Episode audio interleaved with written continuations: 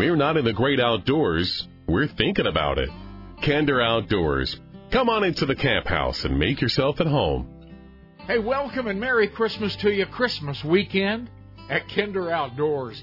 Welcome to our campfire. Front door to the camp house is brought to you by our friends at Fortiflora, America's number one canine probiotic. Going to grandma's house for Christmas, taking Fido with you. Car sickness is no fun for anyone. Fortiflora before and throughout the trip will help ensure a strong GI system in your dog. Fortiflora. Learn more about it when you click on that little box of Fortiflora at kinderoutdoors.com. K I N D E R.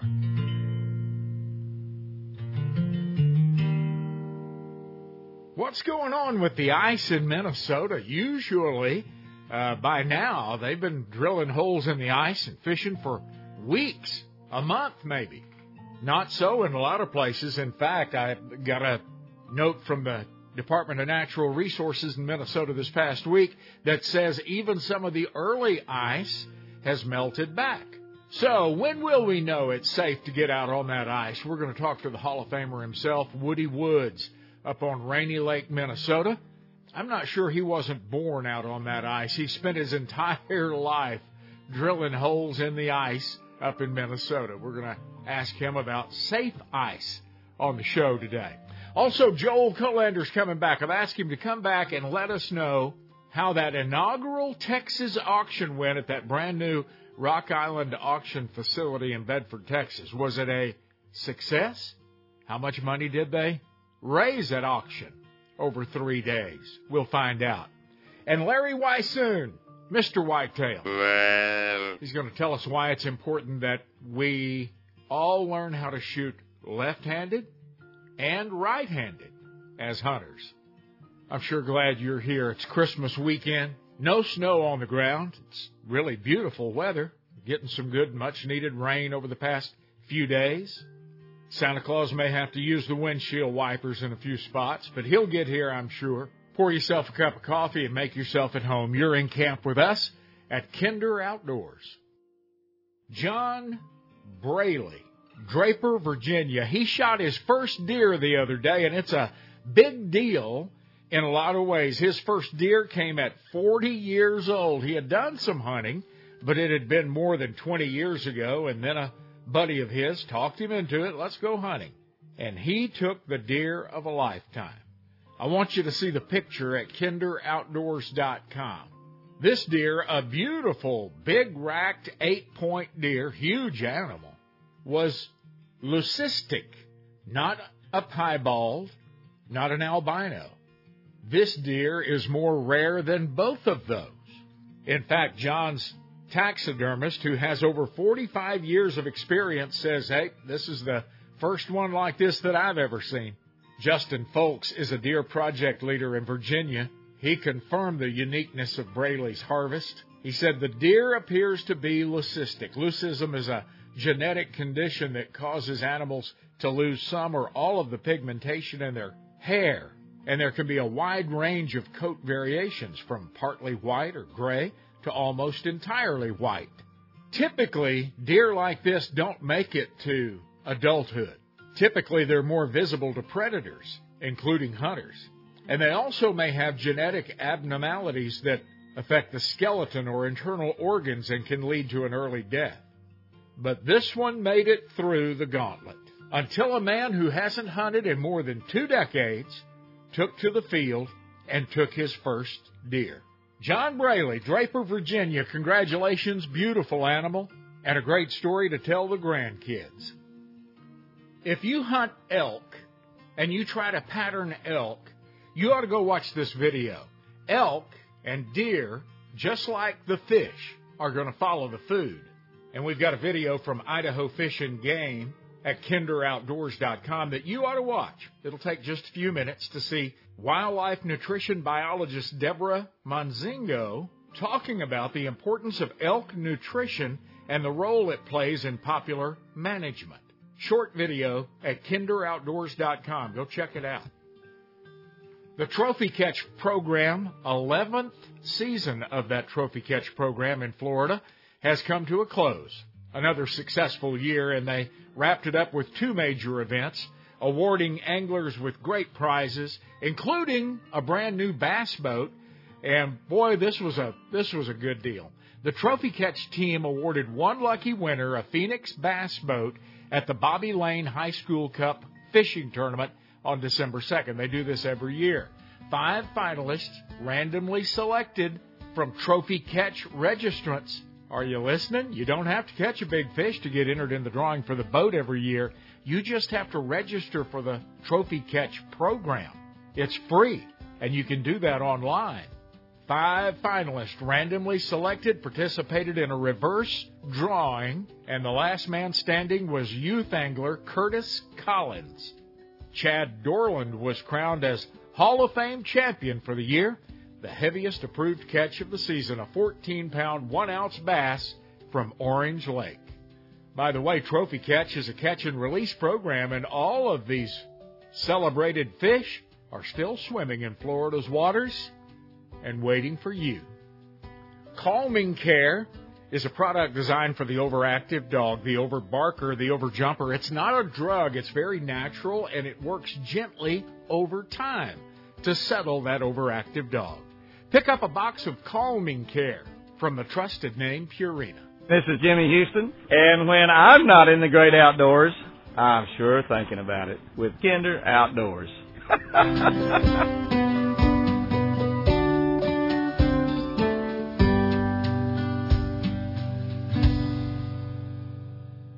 I'm Corey Mason, CEO for DSC. Join us at the Kay Bailey Hutchison Convention Center in Dallas this January for the finest hunting opportunities in gear, one of a kind art, jewelry, clothing, and much more. Your ticket to this fabulous event will further the mission of conservation, education, and advocacy initiatives right here and around the world. Visit us online at biggame.org and purchase your tickets. The DSC Convention and Sporting Expo is January 11th through the 14th in Dallas. I'll see you there. Santa reminds you to obey the no hunting signs around the North Pole. He loves to hunt, but needs his transportation. if you've decided that you need a new deer rifle, come see us at Marksman Firearms and Outfitters in Mansfield, Granbury, Killeen, and Wichita Falls. We have all of the most popular calibers, optics, accessories, and ammo for your big game hunting needs. Our staff is knowledgeable and eager to help you. Same as cash layaway, too. Santa knows. MarksmanFirearms.com. Hi, I'm Jim Shockey, and it's time once again to invite you to our annual Jim Shockey Classic two day charity event where we all get together to celebrate and honor those who have served and sacrificed. All of us deeply admire the invaluable sacrifices made by our military personnel. 100% of the proceeds fund all expense paid Shockey tribute hunts through the Freedom Hunters Military Outreach Program. In addition to the golf tournament, there will be a sporting clay tournament on Sunday morning before the banquet. So join me April 14th and 15th, 2024 at the award-winning Barnsley Resort in Adairsville, Georgia, nestled in the beautiful Blue Ridge Mountains. Visit jimshockeyclassic.com to sponsor, to register, or to donate, and also to learn more about our great event. I really hope to see you there. Ag Texas. The name itself says trust, honesty, strength, and tradition. Ag Texas has from the get go been dedicated to the prosperity of agriculture and rural America. The Ag Texas family can help grow your herd or your operation. Give us a call and talk to Ag Texas pros about risk management in the form of crop insurance, protecting borrowed capital and savings. We specialize in everything from dairy cows to pecan trees. And have the right financial tools and knowledge at Ag Texas to help you grow and grow safely. We can't tell you when it's going to rain again, but we can assure that your crop, your cows, your family, and the family land are secure and protected no matter the storm or the dry spell. We are agriculture at Ag Texas, and we look forward to visiting with you. Ag Texas is at agtexas.com.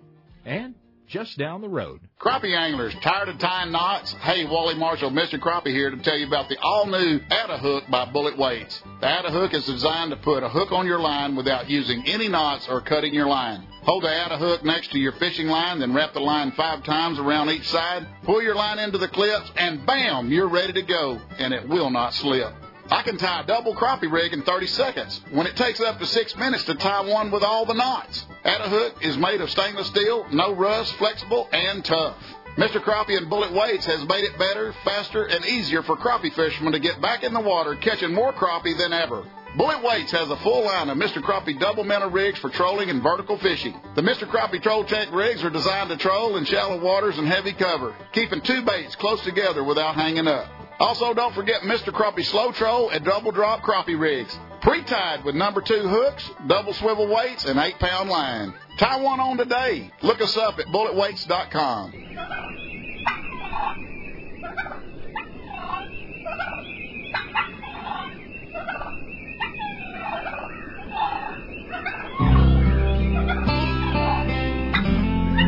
Outdoorsmen and women Hunters, shooters, and fishers are the reason that wild creatures roam bountifully in wild places.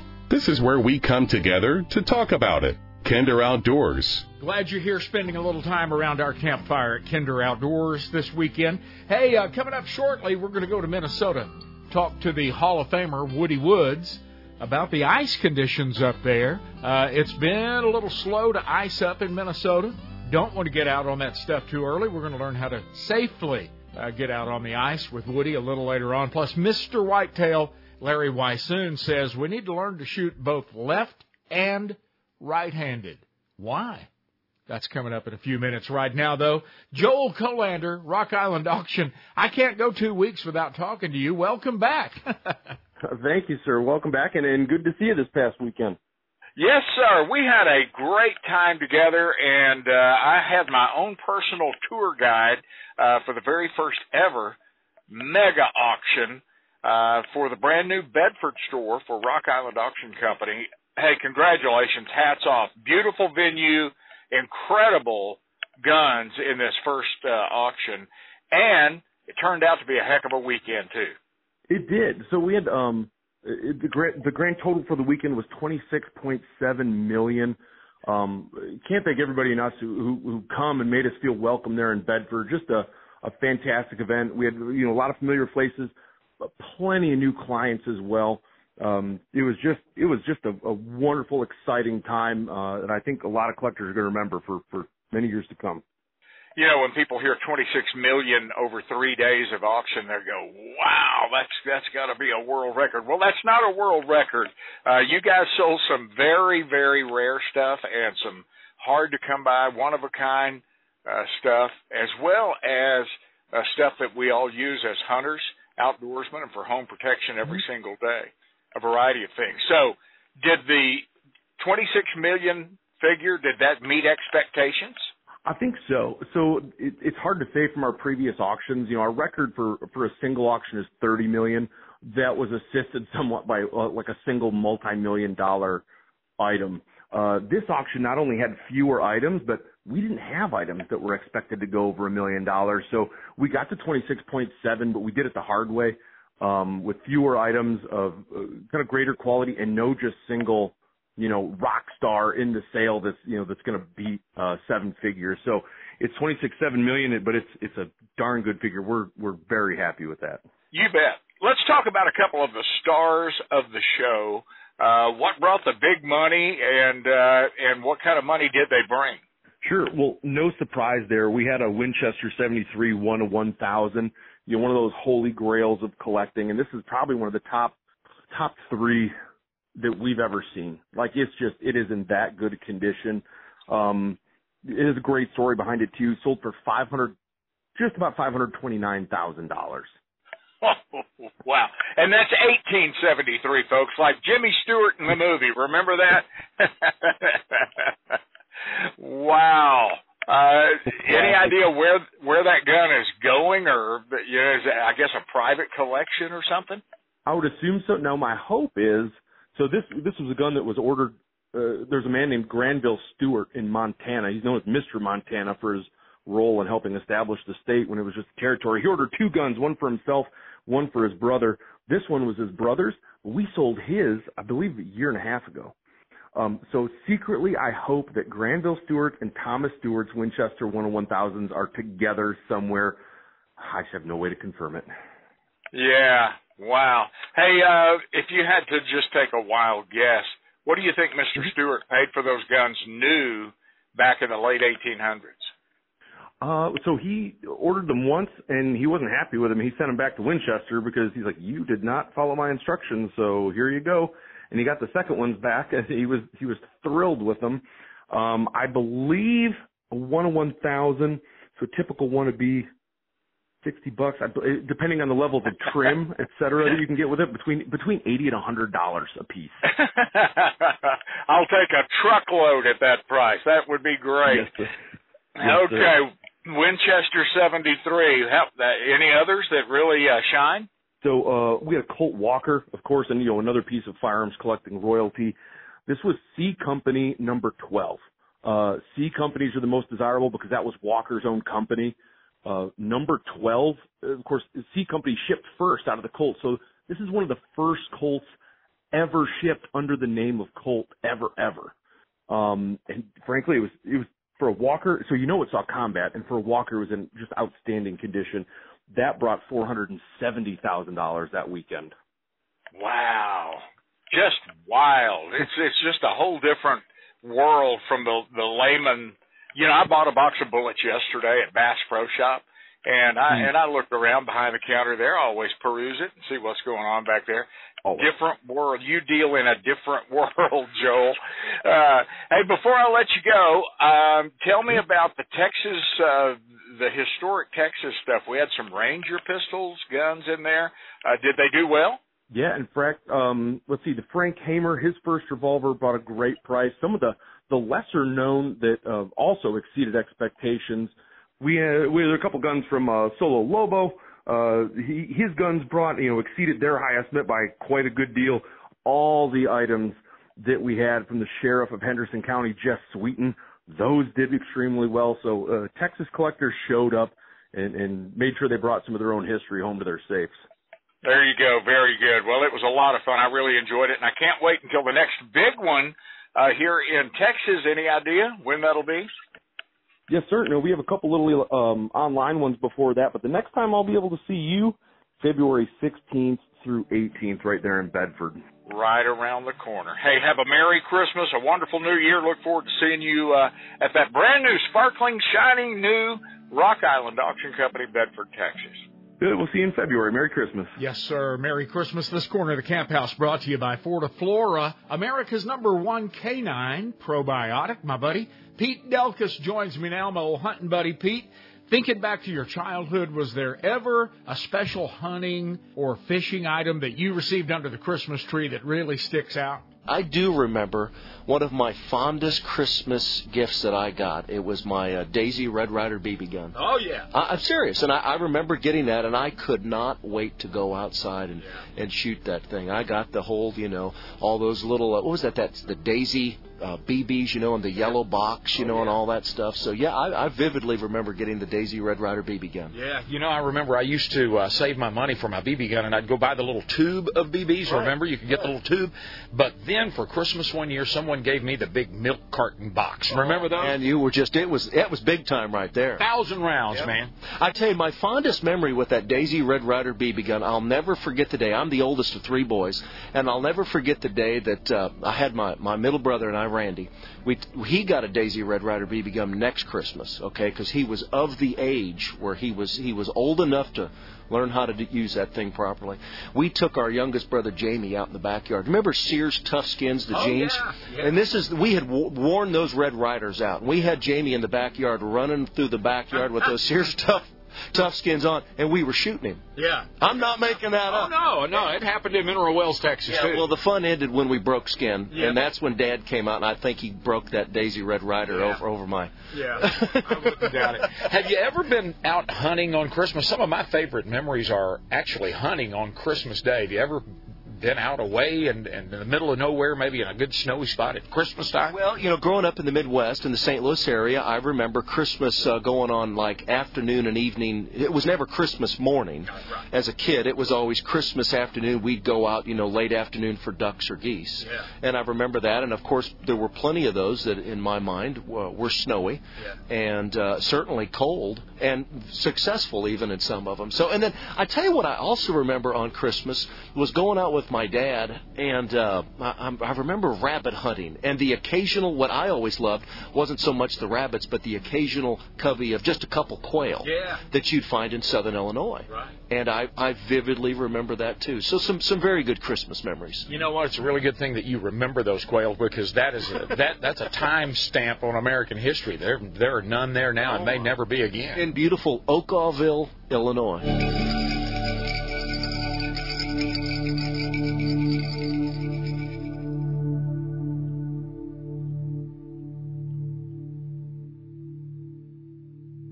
Weatherford Truck Equipment has been supplying premium truck accessories and equipment since 1997. Chip Nees and the crew at Weatherford Truck Equipment are pros that can totally equip your farm, work, or town truck to totally suit your needs. Flatbeds, grill guards, bumpers, bed covers, toolboxes, hitches, running boards, or any custom fabrication that you can scheme up for your truck. Weatherford Truck Equipment is located at 2620 Ranger Highway in Weatherford, Texas, just 20 minutes west of Fort Worth.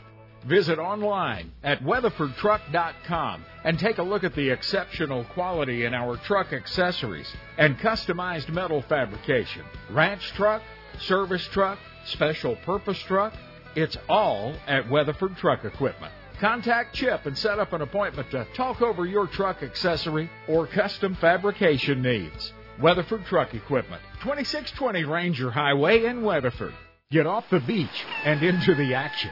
Enjoy world-class Costa Rican sport fishing with Carib Sea Sport Fishing, marlin, sailfish, roosterfish, and more. Inshore, offshore, overnight, seamounts. Carib Sea Sport Fishing will work with your group to customize the perfect trip. Half day, full day, every day. Your next getaway is the best ever. Take a look at catchafishincostarica.com. Catch a fish in Costa Rica.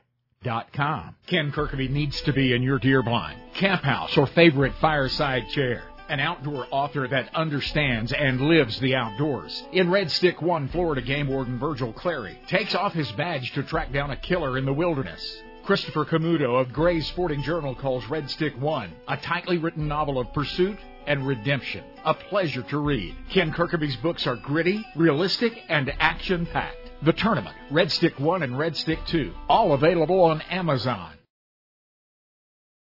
Once upon a time, long, long ago, elk roamed bountifully across most of North America. Their bugle cut the early morning fog in the hills of Tennessee, Kentucky, Virginia, coast to coast. And then they were gone. But in 1984, the Rocky Mountain Elk Foundation was born.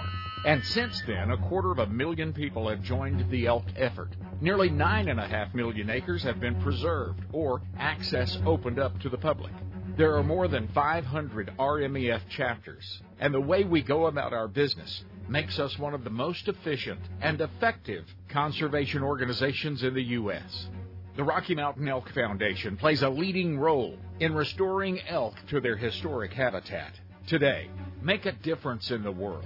Make an impact. Learn how at rmef.org.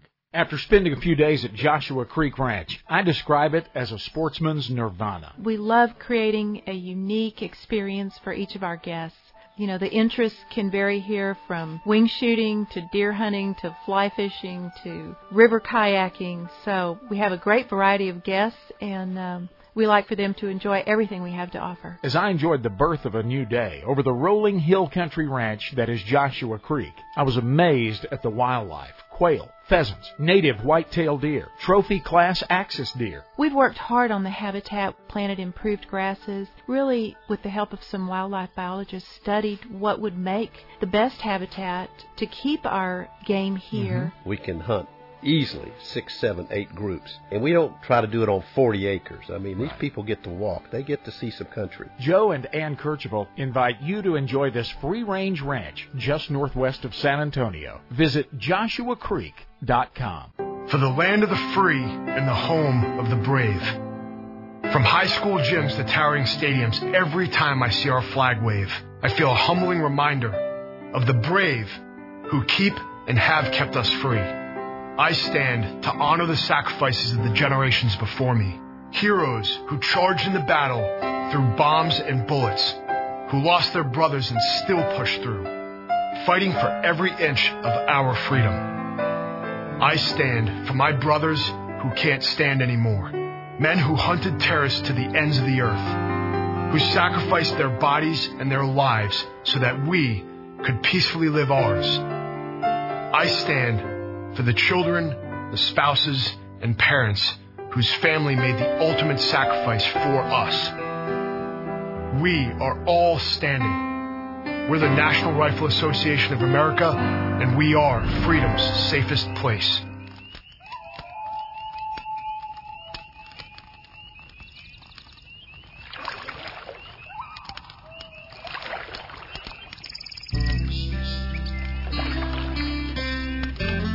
Outdoorsmen and women, hunters, shooters, and fishers are the reason that wild creatures roam bountifully in wild places. This is where we come together to talk about it. Kinder Outdoors. Gift yourself and your family with a trip to Joshua Creek Ranch in 2024. Slide that reservation under the Christmas tree, and all of the family will be elated. You're going to eat good, sleep good, stay good, hunt good. You're going to have a blast with my friends Joe and Ann Kercheval and their five star, well appointed Joshua Creek Ranch. Learn more at kinderoutdoors.com. Larry Weishuhn, Mr. Whitetail, is here. Larry, I've got a letter from Dr. John Bathke in Minnesota. He says, Ask Larry about this. I saw him on television with a gun mounted for a right hand shot, but a closer view showed that his right eye was closed, making him left eye dominant with a right handed stance. Larry, did you follow? Did you follow all that? I did. I, I did. You know, it's a very interesting thing. I, I shoot left-handed, right-handed. I'm right-eye dominant, but when I shoot a pistol, I always use my left eye. I learned a long time ago that with with bringing the pistol up, trying to look for the sights, and a lot of times I shoot in the scope. What I was doing, if I was shooting with my right eye as a dominant eye, I was continually searching. And one day I just happened to put my chin against my shoulder. Yep and closed both eyes and opened my left eye. And guess what? My left eye was lined up perfectly with the sights on that pistol and with the scope on that pistol. So ever since then, I've been shooting that way to where I am shooting with my left eye whenever I shoot a pistol. It just, if you ever try it, just grab a pistol. Don't shoot with your arm straight out because you always want your elbows bent a little bit, particularly on a hunting pistol because of the recoil. But if you'll do that and then take the point of your chin and put it right up against where your biceps come in to your shoulder, put it down, put your head kind of pointed down toward the ground a little bit, close both eyes and then open your left eye. Now, if you're if you're left eye dominant and you're shooting, just do the opposite. Just do the same thing, but then open the right eye. And almost every time when you do that, your eye is going to be lined up perfectly with that scope or with that set of sights. Now, if you're doing uh, personal defense, you want both eyes open, obviously.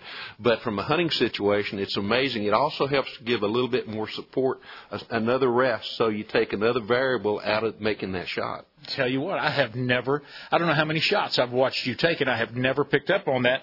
Dr. Bathke, you were right on the money there. I, I, I had a question about uh, whether he had this right or not when he sent it in, but he was right on the money. I've heard you say in our conversation, you were saying uh, that you are right eye dominant until you close your right eye, and then you're left eye dominant. That's exactly right. I've had so many people aren't you right eye dominant? I said, absolutely, but when my right eye is closed and open my left eye, my left eye is dominant.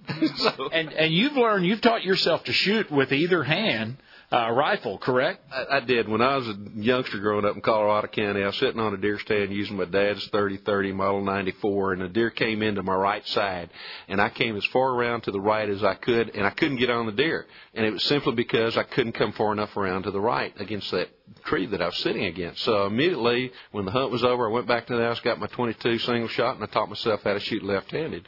And so as a result of that, I could swing all the way around to that right side. And if it had been the other way, I'd just swung around to the right, you know, the, to the left side. So I, I generally encourage people to try to learn to shoot both left and right-handed because there are situations that you get into where you're not going to be able to come around far enough to the right if you're right-handed or far enough to the left if you're left-handed. So if you've got that opportunity, and again, it's the same way. If you got a right eye dominance, you know, it's and, and I'm not telling you shoot with both eyes, you know, one eye closed, but if you do, if you close that right eye, it's amazing how well you can see out of that left eye. you know, that's something else. And when you go to the range and you've uh, got your rifle sighted in for deer season or whatever, you've still got that box of cartridges sitting there. Take a few shots with the opposite eye. That only makes sense because we get pinned, especially uh, you know when we're not in a blind or not concealed and can't move around. That come in real handy like it did for you. It, it does. The only thing I would recommend, you know, these days we sit here so much about long range shooting, and uh, it's to me, I'm not a big proponent of those those long range shots. I teach myself how to do it. But one of the things that we did learn, and this was, uh, I spent a lot of time on the FTW ranch, and, and I missed a shot in Kyrgyzstan. If they happen to watch my show, shooting left-handed at a, at a uh, because the only way that I could shoot in Ibex, a little about 800 yards away. And I was lamenting this fact one night, sitting around campfire with the Navy SEALs, and they said, "You shot over them, didn't you?" And I go, "Absolutely." And they said, "Anytime you switch on those long-range shots from left to right compared to what you normally do, there's a tendency for you to always shoot a little bit high. So, you know, you might, if you're getting the long range shooting and you get in one of those situations, you might want to go out to the range and practice those long range shots from the left and right and see if there's any difference as far as you're concerned by if you're right handed and then switch to left, shooting high, or vice versa.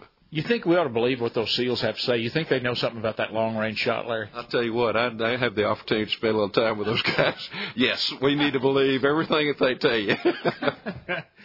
hey, Larry Weishuhn, Mr. Whitetail, our big game guy at Kinder Outdoors. Merry Christmas, Larry.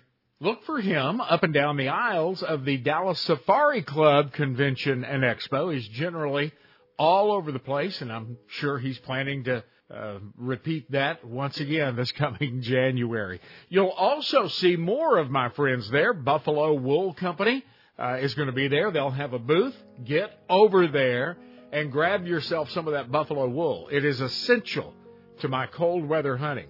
And these guys, Joshua Creek Ranch, will be there. They'll be in the wing shooters world. Booth number 1065. Joshua Creek Ranch, booth number 1065. Stop by there and ask them, ask Kevin Wellborn will be there. Ask him about those high volume European style driven pheasant hunts uh, where you'll see a thousand plus pheasants in a day. One of my favorite Christmas stories is a memory that our old camp house storyteller Ray Sasser told me once. Everybody can remember this date because it was Y2K, and we I think we left home right after Christmas, and we went down to we went down to South Texas and hung out with with my good friend Fred Bryant down there at Caesar Kleberg Institute. He yeah. took us down to this wonderful hunting ranch in South Texas, and where the where Emily first saw a bird dog, point quail, and uh, uh, of course she had, she was just starting to shoot a shotgun, and we tried to get her, you know, and yeah. boy, those quail were flying pretty fast. That pointing dog. I'll never forget that we we were sitting around eating lunch, and people kept talking about this buzz going on that uh, that the the Mexican uh, army was staging on the other side of the Rio Grande to to invade Texas on New, on New Year's Day, and I, I thought, you know, I'm pretty sure our government would know that if it was really going on. Right. I mean, I mean, we're not, you know, we're not all the best on on some of that stuff, but I think we figured that one out. Yeah. So we left. So we left there. We left that South Texas hunt, and then we went to my friend Bill Carter's ranch at, in Kerr County, which is just a be- beautiful, just a beautiful place. Yeah. We were the only ones on the on a 3,000 acre ranch, and you know, with a high fence all around us and we were going to be there for for New Year's Day for basically for Y2K. And as we were as we were driving into the ranch, the ranch we met the ranch manager on his way home. You know, he was he was leaving for the holidays and he wasn't he wasn't even coming back to the ranch. And he said said I just wanted y'all to know that there's this rumor going out. It, apparently there was lots of rumors that year. Yeah. He said I just wanted y'all to know that there's a rumor going around that the skinheads are coming to Kerrville and they're going to blow up the water treatment plant, the water plant, Walmart and then they're going to commit suicide at Stonehenge. And the Stone the, the Stonehenge replica was where you turned off to go to the ranch. and I'm thinking, okay, well, how does that how, how does that impact us? You know. Right. So anyway, the the bottom line is we spent the next several days uh, in a in a wonderful place, uh, hunting the way people used to do.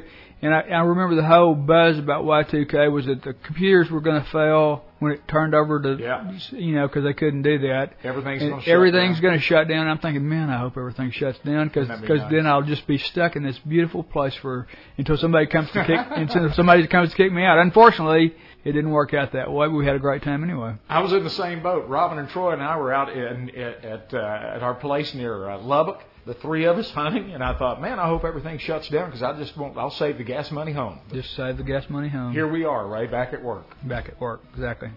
The great Ray Sasser, our old camp house storyteller, outdoor editor for the Dallas Morning News for three decades, author, photographer.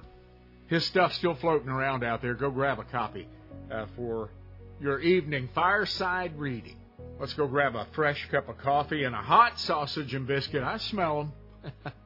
and then we're headed for Minnesota with the Hall of Famer Woody Woods.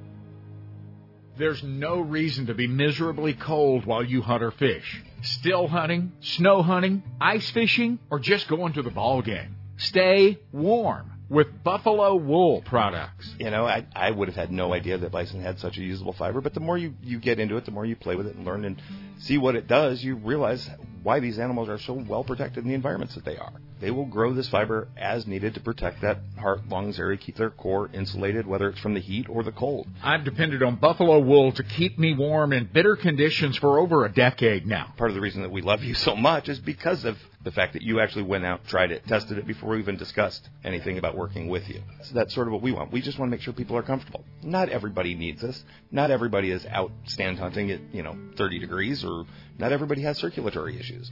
But for those that do, we want to make it available. We want to make it as durable as possible and we want to make it work. We want people happy, warm, and comfortable. That's it. TheBuffaloWoolCo.com. The Quail Coalition has drawn the line. Quail decline stops here. South and West Texas and Western Oklahoma are the last strong natural regions for wild bobwhite quail. We've all watched the drastic decline across the southern states of the iconic bobwhite. The Quail Coalition has vowed to do all within human power to not only stop quail decline, but build a future where the quail will flourish across all of its original habitat. If true quail conservation is important to you, please visit quailcoalition.org. Consider a membership, attend one of our fundraising banquets, and please consider starting a chapter in your home state. Together, let's sustain and restore huntable wild quail populations. Let's encourage and educate interested youth. Let's keep the most brilliant quail minds on earth working on a bright future for our quails. The first step, visit our website, quailcoalition.org. Freedom Hunters. They say thank you to our very bravest and finest in a very special way. Uh, we're a 501c3 military outreach program. We take servicemen and their families out on outdoor ventures, mainly hunting, fishing, shooting trips all around the country and internationally too. These trips are more than a thank you and a good time. Far more. It invigorates them. The healing comes out of it. You know, it's it's it's amazing. I started it just as a thank you, as a give back. I had no idea the therapeutic value of these hunts. I mean, it it just it changes them. You can see it in their eyes when they show up at camp. They're quiet and and reserved. By the end of end of camp, they're opened up and uh, you know chatting with other veterans. It's amazing. You can go on our website. We've got a donation button, or just email us and say, hey, here's the opportunity. We'll fit a vet into that opportunity, whatever it is. FreedomHunters.org. The Wild Sheep Foundation. Our purpose sounds simple to put and keep wild sheep on the mountain. But from where we stand to the top of the mountain is a challenging and exciting journey. To be successful, we support the top scientific minds in wildlife research. We tell the story and history of the wild sheep in North America to those around us, like you. And step by step, we protect and grow wild sheep populations. If not for the Wild Sheep Foundation, more than $115 million in care, concern, and conservation work would not have happened over the past 40 years. Important work that has seen our wild sheep populations grow from 25,000 or so in the 1950s to more than 85,000 today. Learn more about the worldwide leader in wild sheep conservation. Secure a membership, attend a banquet, bid on an auction item, make an impact on top of the mountain. WildSheepFoundation.org.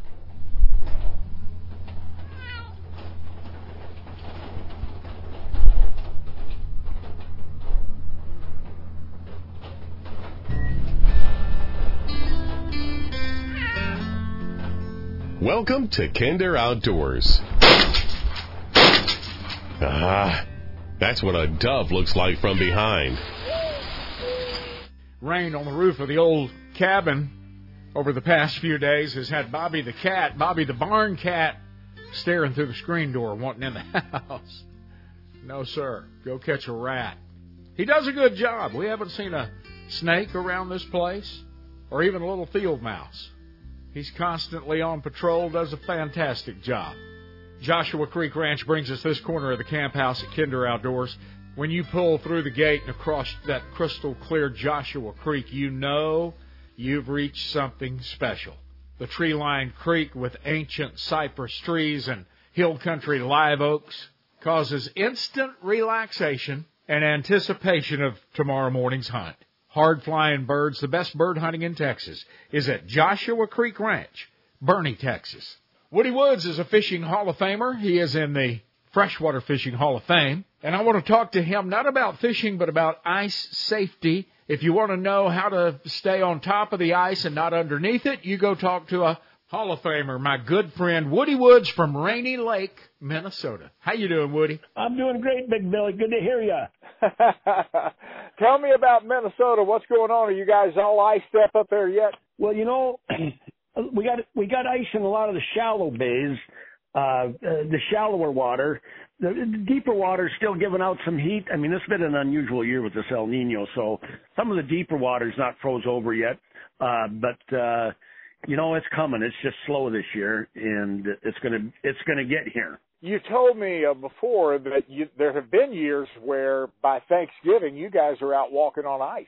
Oh yeah, and that used to be more. Uh, that's you know, that's the way it was normally, and is normally. Uh, but this year is just unusual. I mean, we're already halfway through December, just about, and uh, yeah, you can walk out right now in some of the shallow bays, and there are some people doing that. You can walk out and fish because there's still weeds growing in. uh uh, some of those shallow bays. And pretty soon they'll be dead though. But as the oxygen leaves from those weeds, then the fish move out into the deeper water. Gotcha. Yep. Hey, I have purposely never come up there to fish with you this time of year because you once told me that you test the ice by sending the fat guy out first, and I don't want to be that guy. So I stay here. I stay in Texas until you guys have two or three foot of ice up there. that's you know years ago that's what I'd always tell people. You know the golden rule ice fishing: send the fat guy first. But now I'm the fat guy, so I have to I have to come up with something different. yeah, something. Send, send the dumb guy out there. No, wait a minute. I I fit that category too. I, I still can't come. Send the best so, swimmer. Tell, tell me about ice thickness. When can you trust it with your feet? When can you trust it with your snowmobile? when can you trust it with your truck? Sure. Well, you know what what I what I would normally do when I was uh, a go getter. first thing I do is walk out there with an axe or an ice chisel, and I'd I'd, I'd uh, you know try to try to bust through a little bit as I walk. But uh, the DNR, the Minnesota DNR, of course, you know we've got. Well, they say it's the land of 10,000 lakes, but there's probably more like 12 or 13,000 uh, uh, the DNR, to cover their butt more or less, always says the ice is never a hundred percent safe. So that's their stance because there's no way they can there's no way they can uh, put a sign on every lake, on every access, etc. But usually, you know, they like to say three to four inches for walking, maybe six inches for a snowmobile or an ATV, uh, 12 inches for like a small pickup truck and, and maybe a foot and a half or two feet for a large truck. And, and there's such a difference in ice though. I mean, first ice and, you know, mid, midwinter ice, that's, that's solid ice. It's clear, it's solid, it's hard. And, uh, but as you start getting, uh, later into March, like when you were up here ice fishing with me crappies, you remember that? How sure it was beautiful out. I mean, it's 65 degrees, but we still had two Oh. feet of ice under us, and uh you could And we were be out catching, gi- hey, we were catching giant black crappie through the ice, and and it was it was just a wonderful day. And we heard something flap, flap, flap behind us. Bald eagle coming Yeah. in there and trying to grab our fish right on top of it. It was a it was a magnificent day. It was great. You know, it was beautiful, but you know, again, now see that was that's that's getting to be late ice there at the end of March or whatever. And uh while the ice is still good, it really helps. Uh, like a lot of fishing guides are they're on the ice every day. They know the conditions, so so ice can change rapidly. And if you're if you're out there uh, fishing at first ice, when when, when the ice comes augering, when the auger uh, ice comes out of the hole that you've been augering, it's usually finer. But later on in the year, it starts uh, getting bigger chunks coming out of your hole, and and uh, uh, followed by some smaller smaller chunks. That's still probably pretty good ice. But when you've got nothing but big chunks coming out, it's it's uh, you know it's probably time to call it a day. And okay. um, yep. That's that's that's just kind of the way it is. You know, I was I was looking up uh, the other day. Somebody asked me this question about how many people drowned. There's about five people every year, approximately four to five people every year drown uh, ice fishing. Or I shouldn't say ice fishing on the ice every year because you can you can you can skate, you can uh, walk, you can do it. You know, it's not always just fishing. And uh, Yeah. uh, uh, but there's about five people every year that drowned in Minnesota uh, falling through the ice. So that's that's really, I mean, that's not a lot. You know, there's probably more people that that die in boating accidents. Probably Absolutely. by, you know, by, by a good stretch. five is a tragedy, but I'm surprised. That's a surprisingly low number um, for as many people. Because when I when I'm up there with you, I see hundreds and hundreds and hundreds of people out on the ice fishing. It's a very popular thing to do in the wintertime in Minnesota. So that's a low number. That's good. Early in the year like this, when it's new ice and we're not real sure about it, are there some things we should carry with us just in case we get in trouble out there that can help us out? Yeah, you know, it's it's wise to wear like a float coat. We, you know, a lot of guys up here have float coats, like a built-in life vest into your jacket, but you can also use just a regular, regular uh, life vest. And um, I mean, it just never hurts this time of the year. And of course, a lot of guys have ice picks. Now, when we were kids, we would just put a couple nails in our pocket, in our jacket pocket. So if you did fall through, you'd grab the nails, and that could help you get out of the ice. And of course, the best thing to do if you do fall in and you and and and you, and you get some picks and you you get out of the ice, but then you stay on your stomach and you you spread your weight out until you get away from the bad ice. But um, yeah, you don't want to just stand up right away. Sure. And uh, Go back in again. uh, right, right. And I've fallen through a couple times, but I I've been prepared when I fell through because you know Rainy Lake's 220,000 acres, and there's all kinds of good spots that you want to check.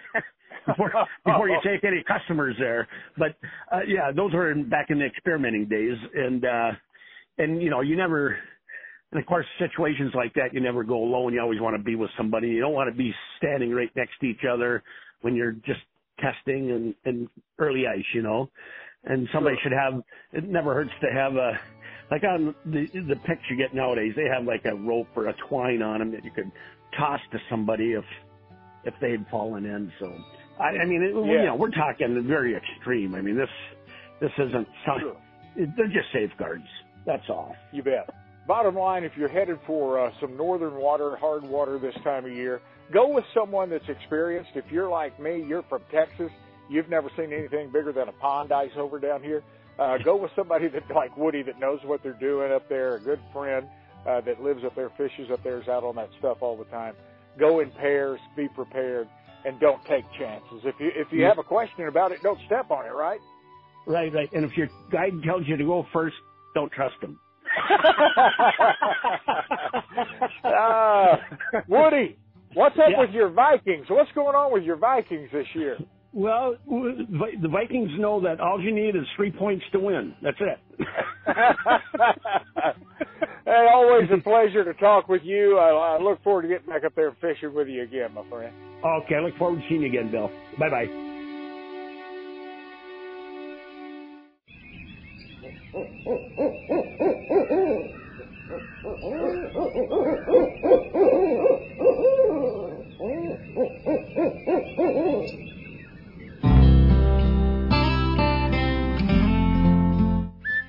Welcome to Kinder Outdoors. Hey, this corner of the old camp house here at Kinder Outdoors is brought to you by my good friends, longtime friends at Purina Pro Plan. We became friends because of the greatest bird dog fuel on planet Earth. Pro Plan Performance in the purple sport bag. I needed the very best for my hardworking bird dogs, and my friends at Pro Plan had it. You'll love it too. Give it a try. Pick it up at Atwood's Ranch and Home Stores. Hey, I had a conversation with my taxidermist and dear friend Roy Holdridge at True Life Taxidermy in Granbury, Texas, about posing up. How do you go about choosing a pose for that taxidermy, that mount, that memory? Roy, um, the, every time I come and see you, or every time I go to your website and and take a look at uh, at your examples on there, I get a new idea about what I want to do with a with a mount. But my rule of thumb is uh, I have that deer mounted or that fallow or whatever I'm bringing to you. Uh, I'm having them mounted uh, in the same stance or same look that they had when I pulled the trigger or let my arrow fly on that animal. And that way, as uh, time goes on, I can look up at the wall and I can I can see that mount, and I really enjoy sitting and looking and rethinking the hunt. And I can remember every little detail, and there he is looking at me just like he was uh, when I pulled the trigger. That's just my method. What, what's some criteria that maybe we should think about when we get ready to pose our, our critter for taxidermy, when we tell you how we want it mounted? Well, it's a whole lot easier when you don't have a whole bunch of them Yeah. because you know it's it's easier to find a place. But deciding where you're going to put that has a lot to do with it because if you was going to have it in a corner, you don't want him turned and looked over in a corner. You want him to be looking in there, looking at you, you know, in in a room. And so, the more of them you get, then the more specific, you know, you would have to think about, you know, which way to mount it one way or another. Yeah, and that is something uh, uh, size-wise that you have to really look at too. How much space do you have there? Because there's a big difference in, say, a wall ped, a wall pedestal mount, or uh, uh, just a, just a shoulder mount. Yes, and you know ceiling height also. If you get a big old elk and you don't have but eight foot ceilings, you don't want an upright mount, obviously. Yeah. Because it's going to be too tall for your for your ceiling height, and so you know that, that all of that factors in to where you're going to put that. You know what? If I shoot an elk that's uh, going to uh, knock the ceiling out of my eight-foot house, I'm going to buy a bigger house. There you go. He's going up on the wall. That's a great memory. Um, you do full body mounts. You do everything uh, known to man in the taxidermy business, and you've won a lot of awards uh, doing that. Do you have a favorite at all? Uh, full body mount. I know that takes a lot more time and energy and creativity. Uh, or uh, do you just still really get into doing shoulder mount on a white-tailed deer? No, I think that the the large life size and probably the big cats, you know, excite me more than anything. But the real custom poses also. You know, Yeah. anybody can, you know, th- th- just mount a shoulder mount, but not anybody can come up with one that's standing on his toes. Yeah, exactly, exactly. Um, you have a uh, you have a full size uh, elephant from the uh, from the neck up hanging in your gallery at True Life Taxidermy. Um, have you ever done a whole elephant, the whole big shebang? Uh, yes, one time. Good. Wow. I've heard uh, before that it takes a while to eat an elephant. How about how about to taxidermy an elephant? Does that take forever? It, it takes a long time. Yeah. Yes. What do you do with a tough hide like an elephant hide when one comes in? We send them to the tannery and let them take care of them. Okay, I would too. I'd send them to Roy and say, Roy, do whatever you uh, you can with this. Um, when you're uh, hunting this fall, be put be putting some thought into your taxidermy uh, before you pull the trigger. Uh, might be a good time to think ahead and go to Roy's website and take a look at those examples because you've got hundreds and hundreds of examples of how we can mount our deer, and it doesn't have to be just the same old thing again. Get a little creative. Yes, yes, and if you if you want something different, then when you come in and just tell us, hey, I've I've got all of this, and I want something really different, and we can think you up a good idea. Yeah. Have you ever had an old boy come in here with a really nice deer and say, Man, I wanted it this way, but my wife said, No, it's going to go in that corner and we need to mount it the way she said? Yeah, sometimes that happens. I bet. because when it comes to moving the furniture and arranging the lamps and all, that's not you and me, Roy. That's someone else. That's right. That's right. and so when you take uh, when you take taxidermy into your home, it is a compliment uh, to your home that's probably going to last longer than your fu- uh, furniture, your television, your appliances.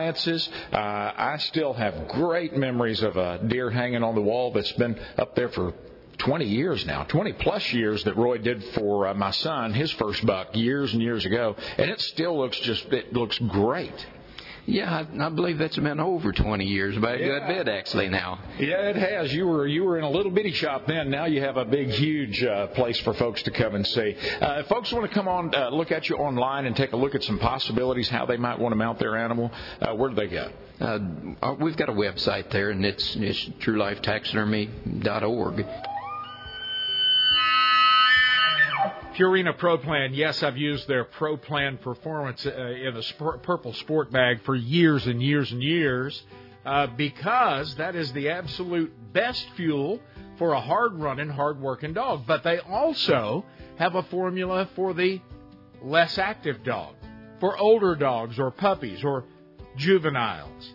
Or maybe your dog has a special condition or need. ProPlan can meet those needs. Pick up the formula that best suits your dog at Atwood's Ranch and Home Stores. Hi, I'm Walter Parrott, and when I'm not in the great outdoors, I'm thinking about it with Kinder Outdoors.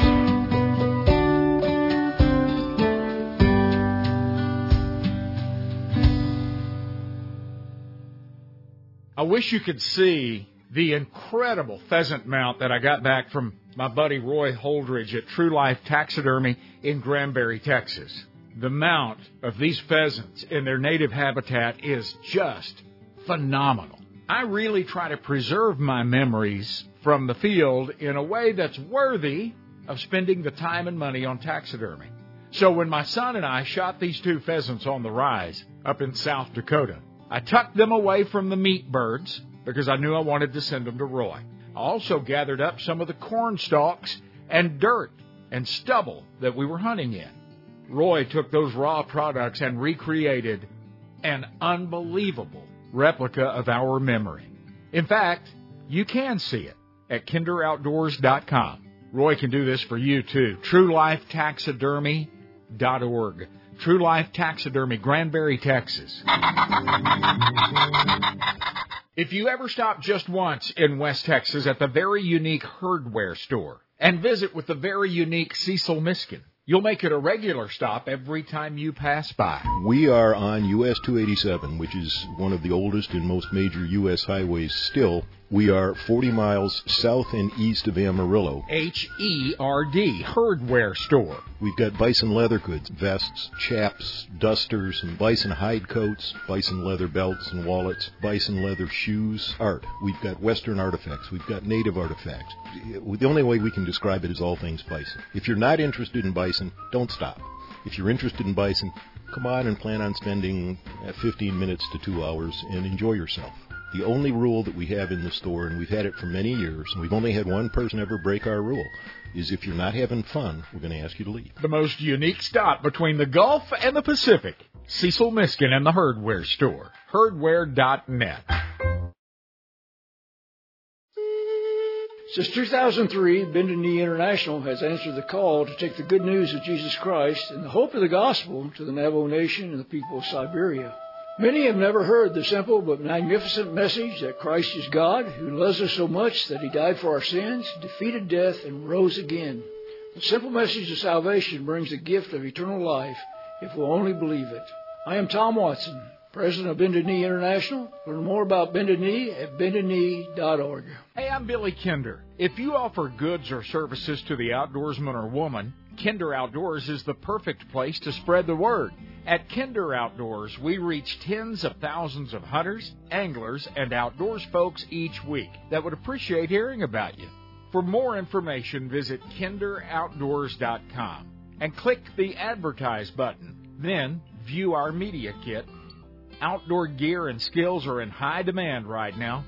Let us hear from you. Introducing Canyon Valley Provisions. Grass fed beef is high in omega 3s and conjugated linoleic acid, which is known as CLAs.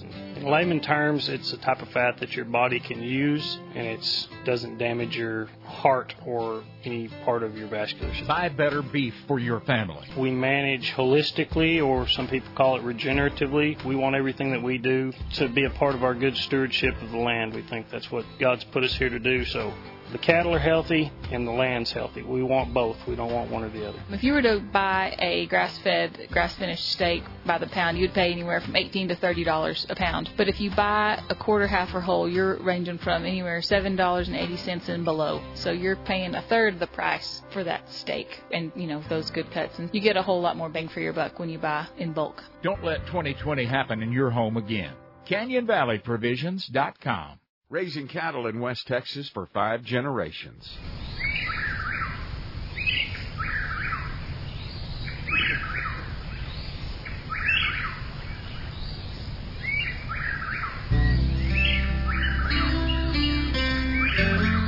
You've been working hard all week. Now it's time to go fishing. Come along with us at Kinder Outdoors. Welcome back to the camp house at Kinder Outdoors. Good to have you with us. Brought to you by Purina Pro Plan. 89% of the field trial champions across North America are fed Purina Pro Plan. That's a pretty strong fact. Pick up a bag for your champ at Atwood's Ranch and Home Stores. Well, they had the inaugural auction at that brand new fabulous Rock Island Auction Company last week. So just how good was that auction? I did a little wrap up with Joel Kolander from Rock Island Auction Company. Joel Kolander, I can't go two weeks without talking to you, so let's get her done. Welcome back. Thank you, sir. Welcome back, and, and good to see you this past weekend. Yes, sir. We had a great time together, and uh, I had my own personal tour guide uh, for the very first ever mega auction uh, for the brand new Bedford store for Rock Island Auction Company. Hey, congratulations. Hats off. Beautiful venue, incredible guns in this first uh, auction, and it turned out to be a heck of a weekend too. It did. So we had um it, the grand the grand total for the weekend was twenty six point seven million. Um, can't thank everybody in us who, who who come and made us feel welcome there in Bedford. Just a a fantastic event. We had you know a lot of familiar faces, but plenty of new clients as well. Um, it was just it was just a, a wonderful, exciting time, uh, and I think a lot of collectors are going to remember for for many years to come. You know, when people hear 26 million over three days of auction, they go, "Wow, that's that's got to be a world record." Well, that's not a world record. Uh, you guys sold some very very rare stuff and some hard to come by, one of a kind uh, stuff, as well as uh, stuff that we all use as hunters, outdoorsmen, and for home protection every mm-hmm. single day. A variety of things. So, did the 26 million figure? Did that meet expectations? I think so. So it, it's hard to say from our previous auctions. You know, our record for for a single auction is 30 million. That was assisted somewhat by uh, like a single multi-million dollar item. Uh, this auction not only had fewer items, but we didn't have items that were expected to go over a million dollars. So we got to 26.7, but we did it the hard way um, with fewer items of uh, kind of greater quality and no just single you know, rock star in the sale that's, you know, that's going to beat, uh, seven figures. So it's 26, 7 million, but it's, it's a darn good figure. We're, we're very happy with that.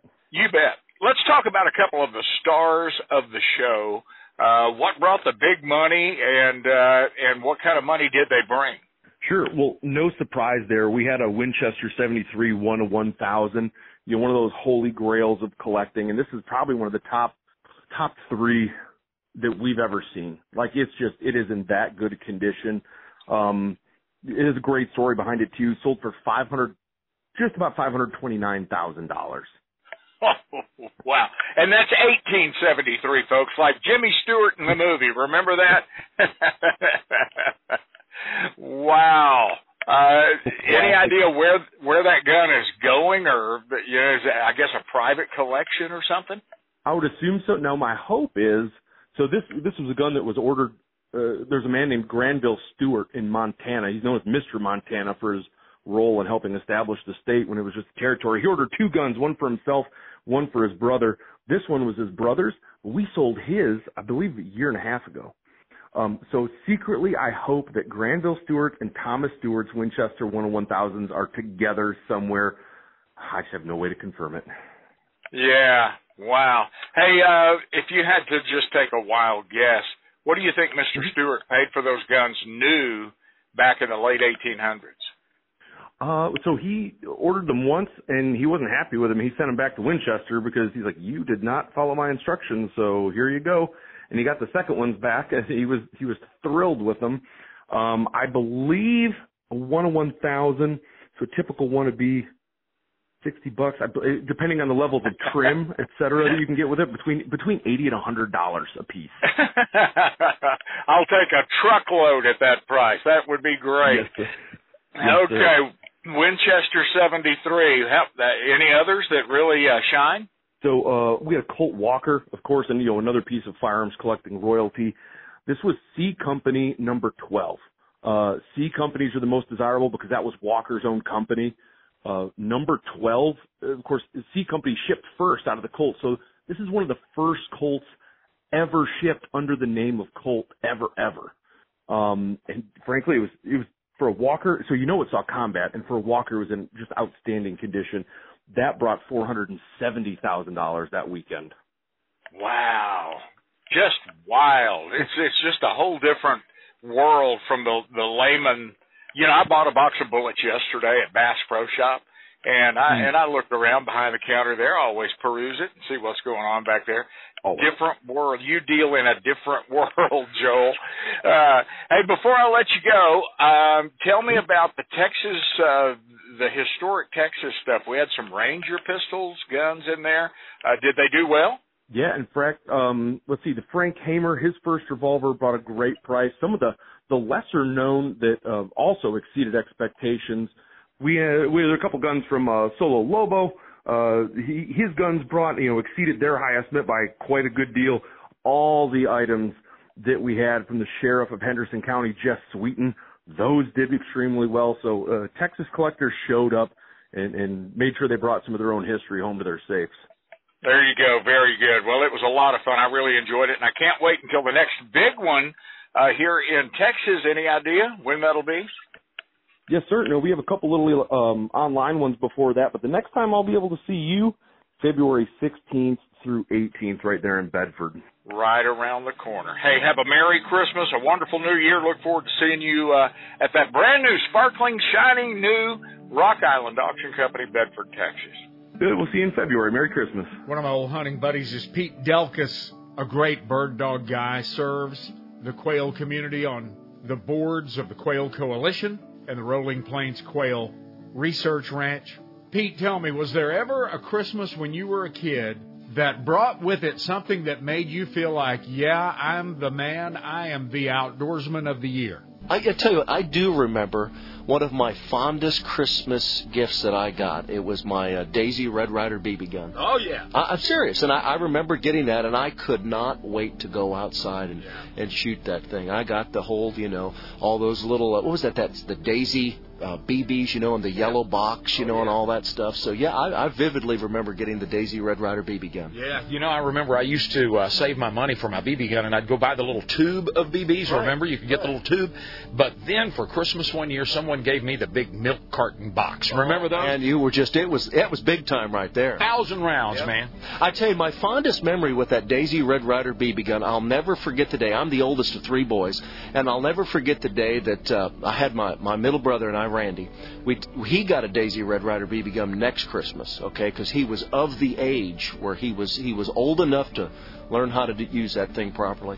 We took our youngest brother Jamie out in the backyard. Remember Sears Tough Skins, the Oh, jeans? yeah, yeah. And this is we had w- worn those Red Ryders out. We had Jamie in the backyard running through the backyard with those Sears Tough Tough Skins on, and we were shooting him. Yeah. I'm not making that up. Oh, no, no. It happened in Mineral Wells, Texas, Yeah, too. well, the fun ended when we broke skin, Yeah. and that's when Dad came out, and I think he broke that Daisy Red Ryder Yeah. over over my. Yeah, I wouldn't doubt it. Have you ever been out hunting on Christmas? Some of my favorite memories are actually hunting on Christmas Day. Have you ever been out away and, and in the middle of nowhere, maybe in a good snowy spot at Christmas time? Well, you know, growing up in the Midwest in the St. Louis area, I remember Christmas uh, going on like afternoon and evening. It was never Christmas morning. As a kid, it was always Christmas afternoon. We'd go out, you know, late afternoon for ducks or geese.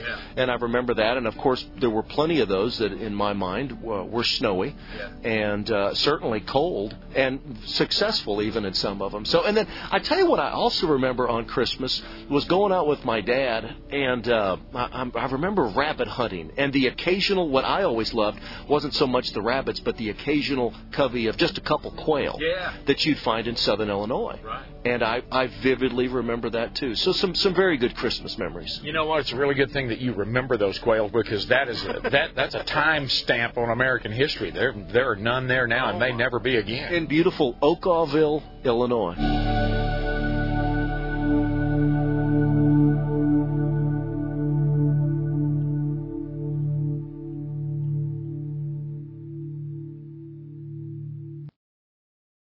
From the deck of your private cabin overlooking the confluence of the famous White and Norfork rivers at Norfork Resort Trout Dock, you can see crystal clear running waters that hold one of the world's greatest populations of rainbow and brown trout. In fact, this is the home of world record trout. You might be distracted though by the beautiful rolling Ozark Mountains that hold you during your stay.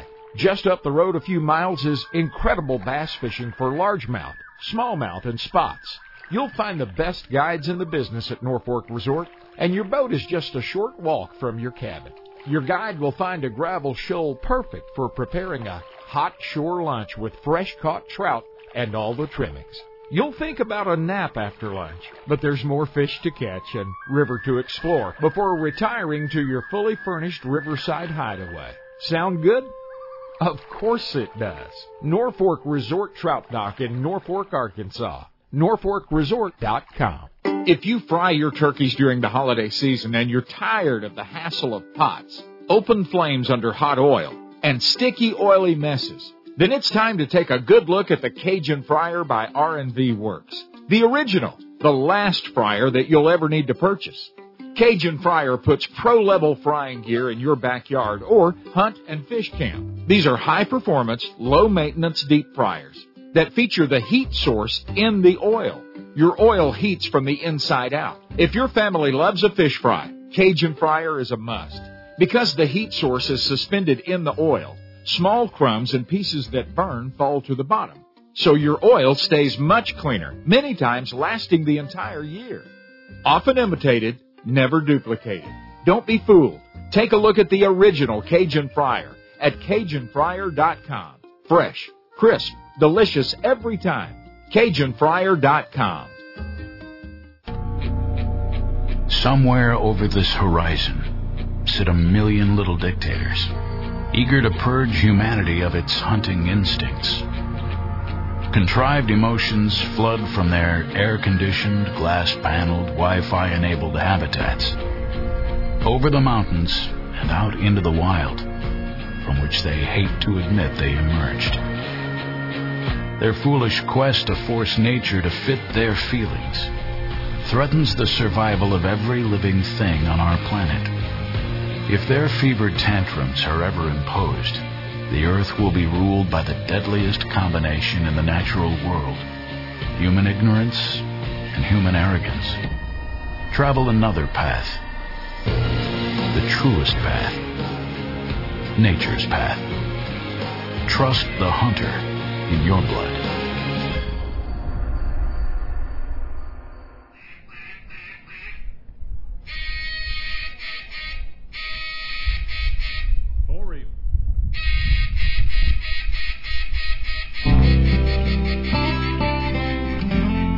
I hope that new gun you get for your birthday makes you as happy as the one you got for Christmas. Hey, don't forget Columbus Day, National Hunting and Fishing Day, Independence Day.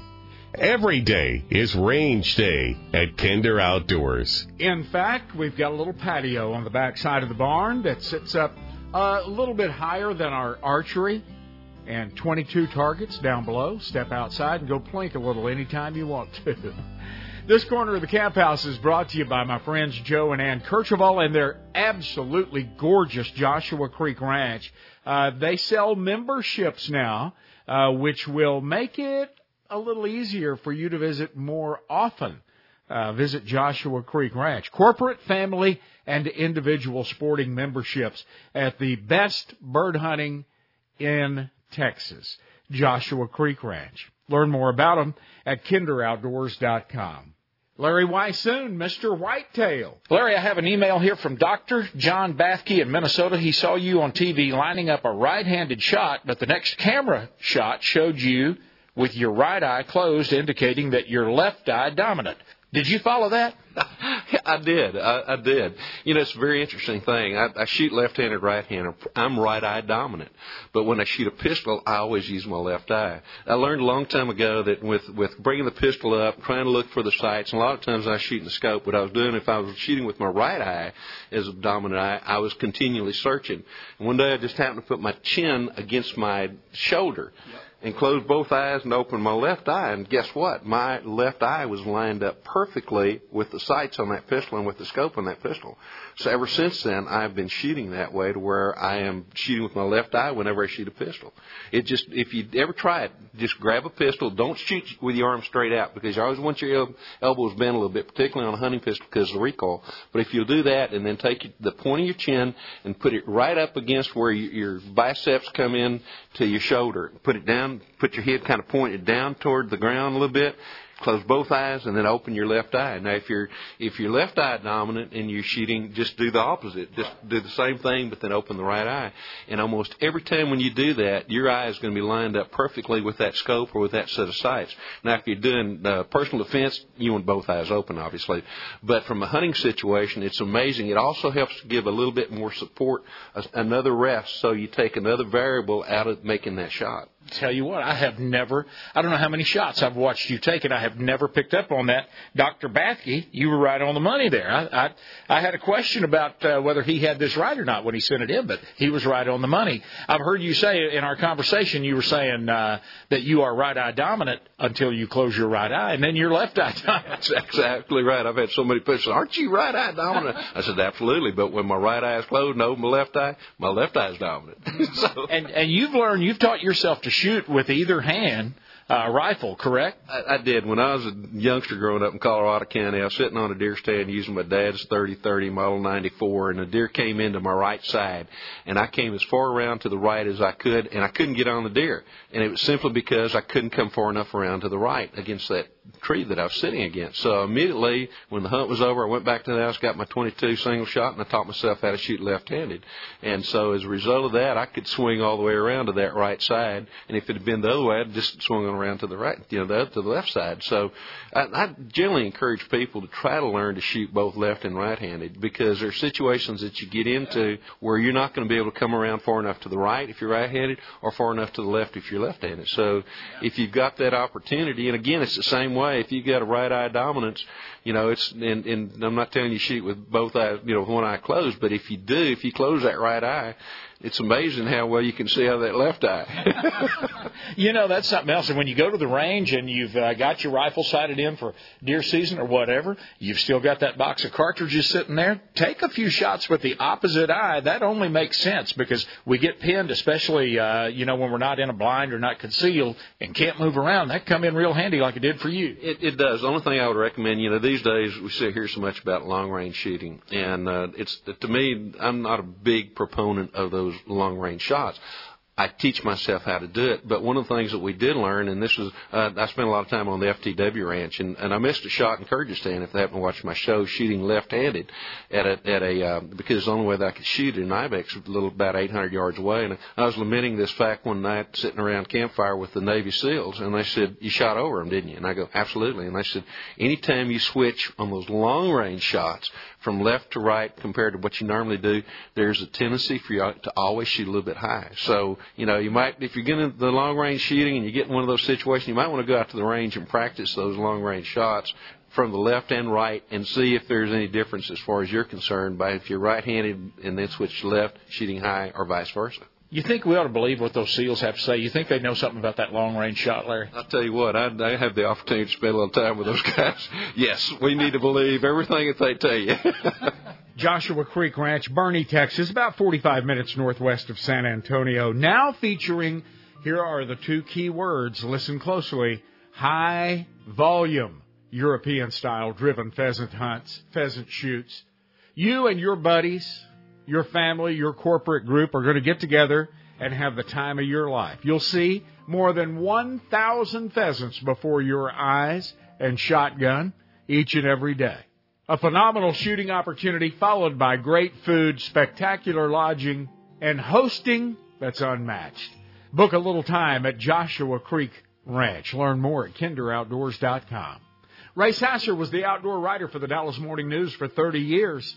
He had a fond Christmas memory. Yeah, I got lots of lots of memories like that, Bill. I sure do. I, you know, the the thing that comes to mind, the thing that really comes to my mind, was a neat trip that my wife and son and I did, and and everybody can remember this date because it was Y2K, and we I think we left home right after Christmas, and we went down to we went down to South Texas and hung out with with my good friend Fred Bryant down there at Caesar Kleberg Institute. And he took us down to this wonderful hunting ranch in South Texas, and where the where Emily first saw a bird dog, point quail, and uh, uh, of course she had, she was just starting to shoot a shotgun, and we tried to get her, you know, and Yeah. boy, those quail were flying pretty fast. That pointing dog. I'll never forget that we we were sitting around eating lunch, and people kept talking about this buzz going on that uh, that the the Mexican uh, army was staging on the other side of the Rio Grande to to invade Texas on New, on New Year's Day, and I, I, I thought, you know, I'm pretty sure our government would know that if it was really going on. I mean, I mean, we're not, you know, we're not all the best on on some of that stuff, but I think we'd figure that one out. Yeah. Well, so we left. So we left there. We left that South Texas hunt, and then we went to my friend Bill Carter's ranch at, in Kerr County, which is just a be- beautiful, just a beautiful place. Yeah. We were the only ones on the on a 3,000 acre ranch, and you know, with a high fence all around us, and we were going to be there for for New Year's Day for basically for Y2K. And as we were as we were driving into the ranch, the ranch we met the ranch manager on his way home. You know, he was he was leaving for the holidays, and he wasn't he wasn't even coming back to the ranch. And he said, "said I just wanted y'all to know that there's this rumor going out. Apparently, there was lots of rumors that year. Yeah. He said, I just wanted y'all to know that there's a rumor going around that the skinheads are coming to Kerrville and they're going to blow up the water treatment plant, the water plant, Walmart, and then they're going to commit suicide at Stonehenge. And Stone, the, the Stonehenge replica was where you turned off to go to the ranch. And I'm thinking, okay, well, how does that how, how does that impact us? You know. Right. So anyway, the the bottom line is we spent the next several days uh, in a in a wonderful place, uh, hunting the way people used to do.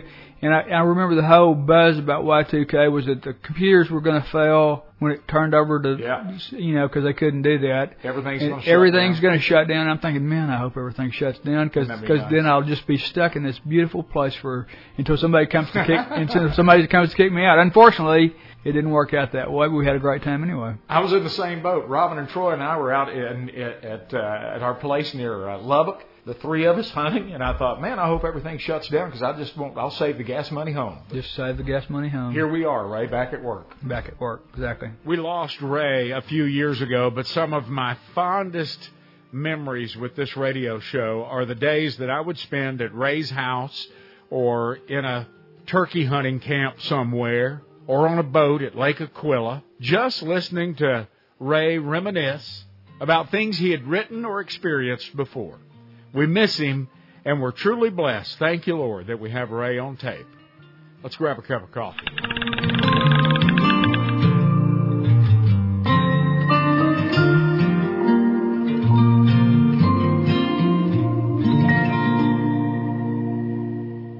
Hi, I'm Jim Shockey, and it's time once again to invite you to our annual Jim Shockey Classic two day charity event where we all get together to celebrate and honor those who have served and sacrificed. All of us deeply admire the invaluable sacrifices made by our military personnel. 100% of the proceeds fund all expense paid Shockey tribute hunts through the Freedom Hunters Military Outreach Program. In addition to the golf tournament, there will be a sporting clay tournament on Sunday morning before the banquet. So join me April 14th and 15th 2024 at the award-winning Barnsley Resort in Adairsville, Georgia, nestled in the beautiful Blue Ridge Mountains. Visit JimShockeyClassic.com to sponsor, to register, or to donate, and also to learn more about our great event. I really hope to see you there.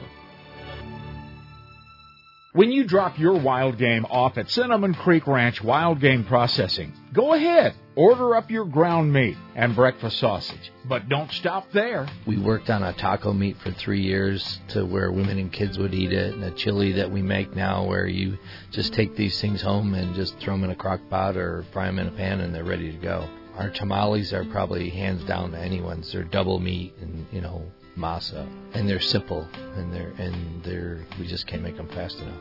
They're fully cooked. All you got to do is poke two or three holes in the bag that we give them to you in, and throw them in the microwave for three and a half minutes aside, and it's like we just pulled them out of our steamer the day we made them. These items have become staples in our home. Robin's favorite is the taco meat. I'm partial to the tamales. And what a feast when we put it all together for friends and family. Cinnamon Creek Wild Game Processing, just north of Fort Worth, about a mile from Cabela's as the crow flies. CinnamonCreekRanch.com. Weatherford Truck Equipment has been supplying premium truck accessories and equipment since 1997. Chip Nees and the crew at Weatherford Truck Equipment are pros that can totally equip your farm, work, or town truck to totally suit your needs. Flatbeds, grill guards, bumpers, bed covers, toolboxes, hitches, running boards, or any custom fabrication that you can scheme up for your truck.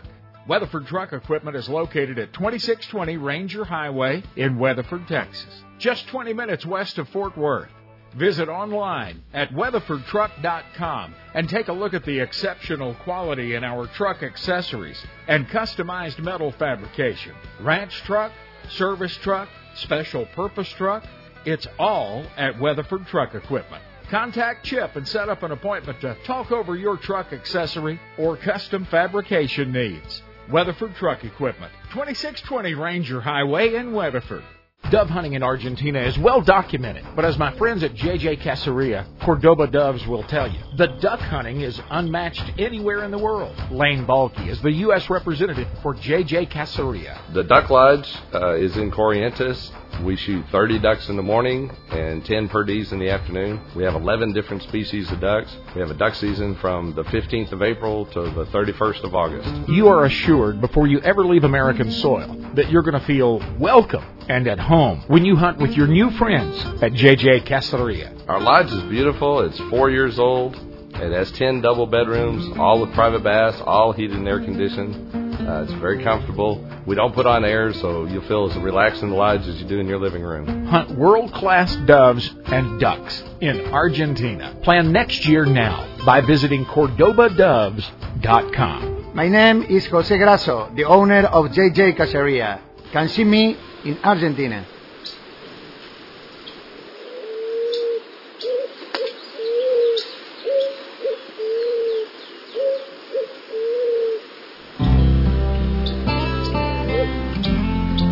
Did you ever notice that Jesus selected fishermen to follow him? Just saying.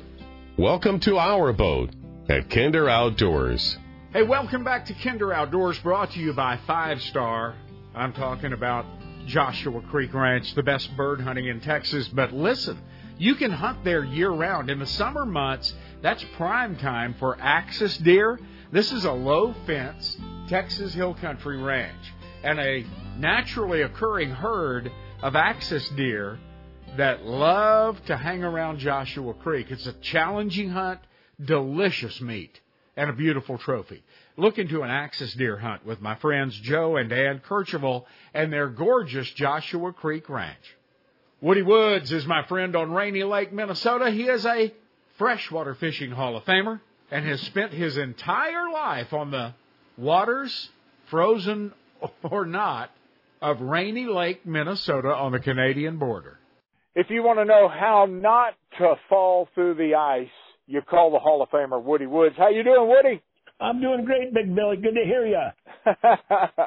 Tell me about Minnesota. What's going on? Are you guys all iced up up there yet? Well, you know, we got we got ice in a lot of the shallow bays, uh, uh the shallower water. The, deeper water is still giving out some heat. I mean, it's been an unusual year with this El Nino, so some of the deeper water's not froze over yet. Uh, but uh, you know, it's coming. It's just slow this year, and it's gonna it's gonna get here. You told me uh, before that you, there have been years where by Thanksgiving you guys are out walking on ice. Oh yeah, and that used to be more. Uh, that's you know, that's the way it was normally, and is normally. Uh, but this year is just unusual. I mean, we're already halfway through December, just about, and uh, yeah, you can walk out right now in some of the shallow bays, and there are some people doing that. You can walk out and fish because there's still weeds growing in uh, uh, some of those shallow bays. And pretty soon they'll be dead though. But as the oxygen leaves from those weeds, then the fish move out into the deeper water. Gotcha. Yep. Hey, I have purposely never come up there to fish with you this time of year because you once told me that you test the ice by sending the fat guy out first, and I don't want to be that guy. So I stay here. I stay in Texas until you guys have two or three foot of ice up there. that's you know years ago that's what I'd always tell people. You know the golden rule ice fishing: send the fat guy first. But now I'm the fat guy, so I have to I have to come up with something different. yeah, something to send, send the dumb guy out there. No, wait a minute. I I fit that category too. I, I still can't come. Send the best so, swimmer. Tell me about ice thickness. When can you trust it with your feet? When can you trust it with your snowmobile? When can you trust it with your truck? Sure. Well, you know what what I what I would normally do when I was uh, a go getter. first thing I do is walk out there with an axe or a nice chisel, and I'd I'd, I'd uh, you know try to try to bust through a little bit as I walk. But uh, the DNR, the Minnesota DNR, of course, you know, we've got, well, they say it's the land of 10,000 lakes, but there's probably more like 12 or 13,000. Uh, uh, the DNR, to cover their butt, more or less, always says the ice is never a 100% safe. So that's their stance. Because there's no way they can, there's no way they can uh, put a sign on every lake, on every access, etc. But usually, you know, they like to say three to four inches for walking, maybe six inches for a snowmobile or an ATV, uh, 12 inches for like a small pickup truck and, and maybe a foot and a half or two feet for a large truck. And, and there's such a difference in ice though. I mean, first ice and, you know, mid, midwinter ice, that's, that's solid ice. It's clear, it's solid, it's hard. And, uh, but as you start getting, uh, later into March, like when you were up here ice fishing with me crappies, you remember that how sure. it was beautiful out. I mean, 65 degrees, but we still had two oh. feet of ice under us, and uh, you could and we were catching. Hey, we were catching giant black crappie through the ice, and and it was it was just a wonderful day. And we heard something flap flap flap behind us, bald eagle coming yeah. in there and trying to grab our fish right on top of it. It was a it was a magnificent day. It was great. Oh, it was beautiful. But you know, again, now see that was that's that's getting to be late ice there at the end of March or whatever, and uh while the ice is still good, it really helps. Uh, like a lot of fishing guides are, they're on the ice every day. They know the conditions, so so ice can change rapidly. And if you're if you're out there uh, fishing at first ice when when, the ice comes augering when the auger uh, ice comes out of the hole that you've been augering it's usually finer but later on in the year it starts uh, getting bigger chunks coming out of your hole and and uh, uh, followed by some smaller smaller chunks that's still probably pretty good ice but when you've got nothing but big chunks coming out it's it's uh you know it's probably time to call it a day and okay. um yep that's that's that's kind of the way it is. You know, I was I was looking up uh, the other day somebody had asked me this question about how many people drowned. There's about five people every year, approximately four to five people every year drowned uh, ice fishing. Or I shouldn't say ice fishing on the ice every year because you can you can you can skate, you can uh, walk, you can do it. You know, it's not always just fishing. And uh, Yeah. uh, uh, but there's about five people every year that drowned in Minnesota uh, falling through the ice. So that's that's really, I mean, that's not a lot. You know, there's probably more people that that die in boating accidents. Probably Absolutely. by, you know, by, by a good stretch. five is a tragedy, but I'm surprised. That's a surprisingly low number um, for as many people. Because when I when I'm up there with you, I see hundreds and hundreds and hundreds of people out on the ice fishing. It's a very popular thing to do in the wintertime in Minnesota. So that's a low number. That's good. Early in the year like this, when it's new ice and we're not real sure about it, are there some things we should carry with us just in case we get in trouble out there that can help us out? Yeah, you know, it's it's wise to wear like a float coat. We, you know, a lot of guys up here have float coats, like a built-in life vest into your jacket. But you can also use just a regular, regular uh, life vest. And um, I mean, it just never hurts this time of the year. And of course, you, a lot of guys have ice picks. Now, when we were kids, we would just put a couple nails in our pocket, in our jacket pocket. So if you did fall through, you'd grab the nails, and that can help you get out of the ice. And of course, the best thing to do if you do fall in and you and and and you, and you get some picks and you you get out of the ice, but then you stay on your stomach and you you spread your weight out until you get away from the bad ice. But um, yeah, you don't want to just stand up right away. Sure. And uh, Go back in again. uh, right, right. And I've fallen through a couple times, but I I've been prepared when I fell through because you know Rainy Lake's 220,000 acres, and there's all kinds of good spots that you want to check. before, before you take any customers there, but uh, yeah, those were in, back in the experimenting days, and uh, and you know you never, and of course situations like that you never go alone. You always want to be with somebody. You don't want to be standing right next to each other when you're just testing and, and early ice, you know. And somebody should have. It never hurts to have a like on the the picks you get nowadays. They have like a rope or a twine on them that you could toss to somebody if if they had fallen in. So I, I mean, it, Yeah. you know, we're talking very extreme. I mean, this this isn't some. it- They're just safeguards. That's all. You bet. Bottom line, if you're headed for uh, some northern water, hard water this time of year, go with someone that's experienced. If you're like me, you're from Texas, you've never seen anything bigger than a pond ice over down here. Uh, go with somebody that like Woody that knows what they're doing up there, a good friend uh, that lives up there, fishes up there, is out on that stuff all the time. Go in pairs, be prepared, and don't take chances. If you if you have a question about it, don't step on it. Right? Right, right. And if your guide tells you to go first, don't trust him.